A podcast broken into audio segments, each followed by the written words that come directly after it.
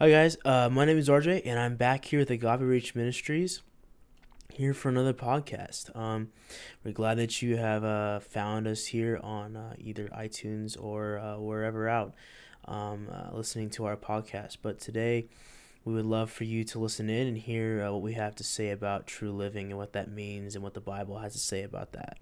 Um, so I printed out some different words for what living means, and these aren't necessarily what the Bible says about uh, um, living. They're just regular, just standard words that the uh, that I just found on the internet about the word living. Uh, first one is existence, then lifetime, span, term, party, person, personage, soul, activity. So let me ask you guys what is the world's view of true living compared to God's view of true living? Because according to the online dictionary, one of the definitions of true uh, of living is being alive, not dead. So I found that kind of interesting because the, that word doesn't really that just doesn't mean much. Um, but uh, but is there more to life than just existing? Were we made for more than just to literally breathe air and that's it? Nothing more, nothing less? Someone has calculated how a typical lifespan of 70 years is spent. Here's the estimate sleep, 23 years, uh, 32.9%. Work, 16 years, 22.8%. TV, 8 years, 11.4%. Eating, 6 years, 8.6%. Travel, 6 years, 8.6%, leisure 4.5 years, 6.5%, illness 4 years, 5.7%, dressing 2 years, 2.8%, religion 0.5 years, 0.7%, total 70 years, 100%. In average lifetime, the average American spends 3 years in business meetings, 13 years watching TV, spends $89,281 on food, consumes 109,354 pounds of food, makes 100 or 18 1,811 trips to McDonald's, spends $6,881 in vending machines, eats 35,000 35,138 cookies and 14 183 pounds of candy, catches 304 colds, is involved in six motor vehicle accidents, is hospitalized eight times, men are 12 times for women, spends 24 years sleeping. Whereas these facts talk about how much the, the average person lives his or her life with love and the kindness of their own heart? Or where does it share that they spent their life to the fullest? Like I said, the average person spends 0.5 years of his or her life in religion, or 0.7%. Why is that? Is it because we're just too busy for it? Is it because we don't want to? Or is it because we have no motivation for it? In James 2:14 through 26, it talks about faith and deeds. And it says, What good is it, my, my brothers and sisters, if someone claims to have faith but have no deeds? Can such faith save him? Suppose a brother or sister is without clothes and daily food. If one of you says to them, Go in peace, keep warm and well and well fed, but does nothing about it, their physical needs, what good is it? In the same way, faith by itself is not accompanied by actions is dead by someone with, will say, "You have faith, I have deeds. Show me your faith with your de- without deeds, and I will show you my faith by what by my deeds." You believe there is a God. Good. Even the demons believe that and shudder. You foolish people. You foolish person. Do you do you want evidence that faith without deeds is useless? What was not our father Abraham considered righteous for what he did when he offered his son Isaac on the altar, you see that his faith and actions were working together, and his faith was made complete by what he did. And the scriptures were fulfilled that says Abraham believed God, and he was credited to him as righteousness. And he was called God's friend.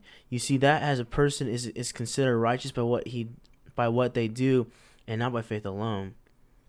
In the same way, was not even Rahab, uh, the prostitute, considered righteous for what she did, even she lodging the spies and the spent off in a, a different uh, direction, As the body without the spirit is dead, so faith without deeds is dead.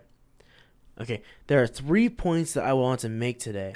First, faith without deeds is dead. Okay, number one. Sometimes it's just so hard to incorporate actions of love into our daily lives, but like we just read in James, it clearly states that faith without your without deeds, your faith is dead. Of course, as we know that deeds are not the what gets us into heaven, but we still need to do it because it's just what we are called to do as followers of Jesus.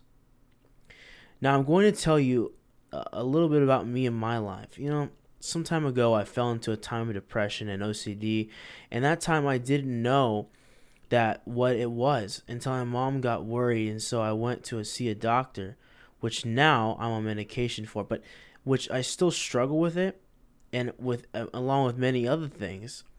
But the point of me telling you this is all of this is not just to share, but also to encourage you all.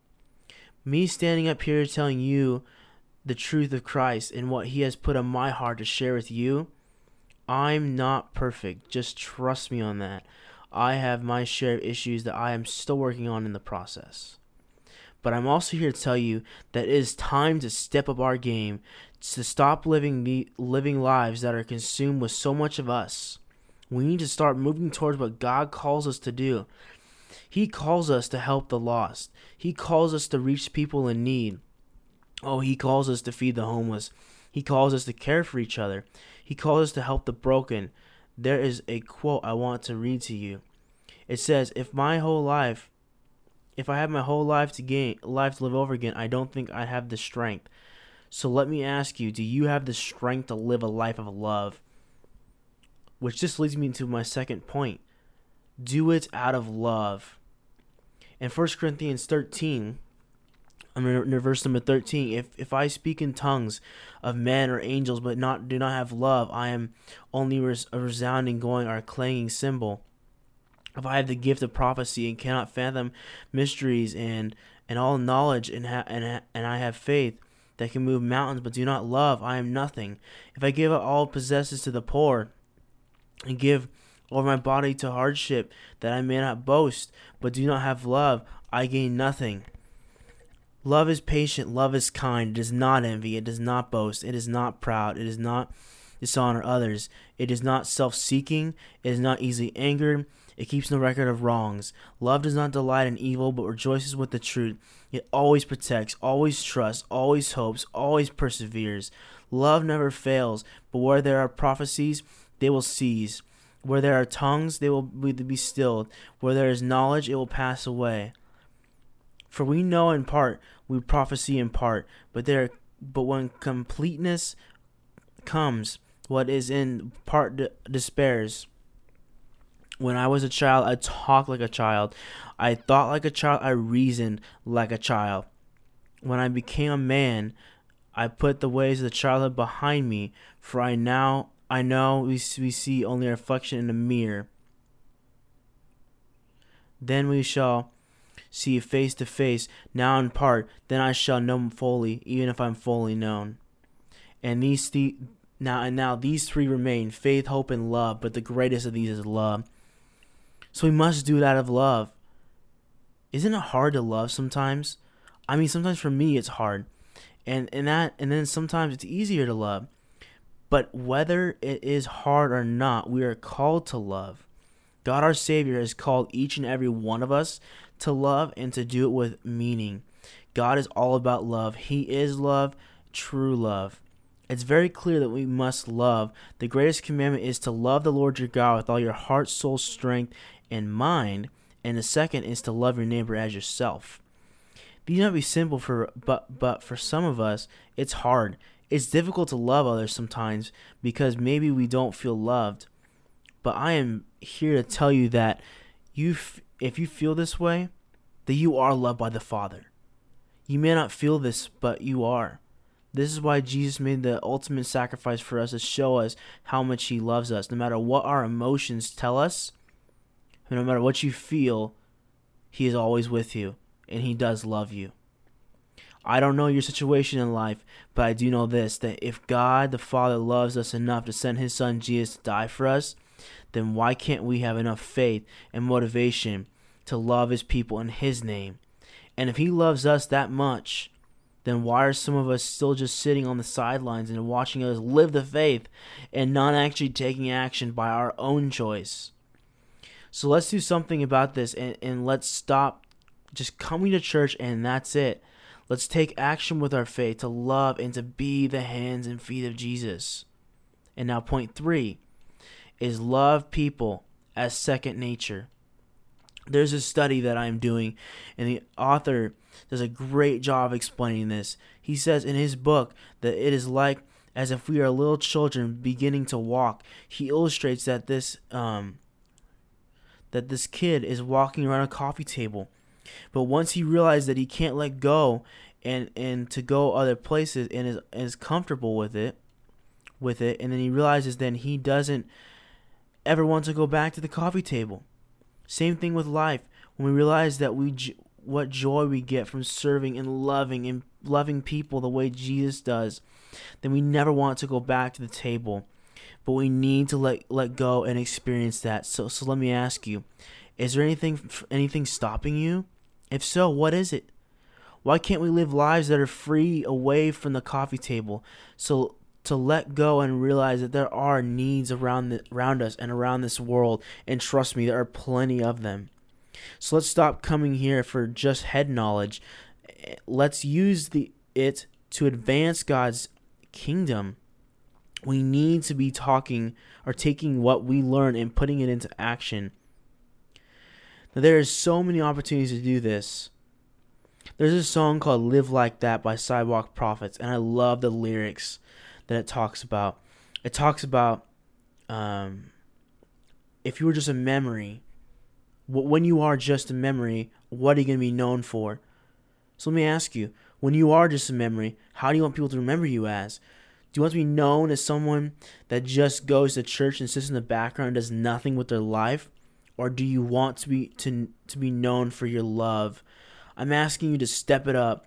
All of us, all of you, even me, whether you are doing this, these things or not, it's time to start acting the way Jesus designed us to be. A great way to do this is on Saturday. Uh, fr- Thursdays and Fridays, we go to Birch Street and witness to people. Which that is a great way to show people Christ's love for us, but it's not the only way. There's lots of things you can do. So let's step it up. Start being the hands and feet of Jesus, and let's do it with faith and deeds with with love and let's do it with second nature let's be the kind of people that we will be remembered for the things that when we do impact that we do to impact people's lives i'm so glad that you guys uh, caught or that you uh, clicked on this podcast and you were listening in today i hope that you got something out of this true living section of our podcast and if you have any questions please uh, uh feel free to contact us and send us a message. Um, I, I'm gonna pray us out, pray us out, and then uh, I'll let you guys go. But I hope you have a great day, and uh, God bless you guys. But let me pray. Father God, I thank you so much for this day, God. I thank you for what a great uh, what a great day it is, God. And I pray that people that we hear and me too, that we would listen to your words about true living and listen to your words about what you have in store for us and what you have in in intended for us to do, and that is to love, and that is to have true living, and to love with grace, and love with patience, and love with kindness, God. I pray that in every aspect of our lives, we, we would live the fruits of the Spirit and the characteristics of love, God. I pray, Jesus, in your name, that we would do this for your glory and your honor, but not for our sake, God. I pray that we take these things and actually do something with them and not just sit on the sidelines, God. I pray these things and ask these things in your name, God. Amen. Thank you guys for checking out this podcast again. Uh, we'll love you guys and hope to check out our next video or podcast. Uh, God bless you guys.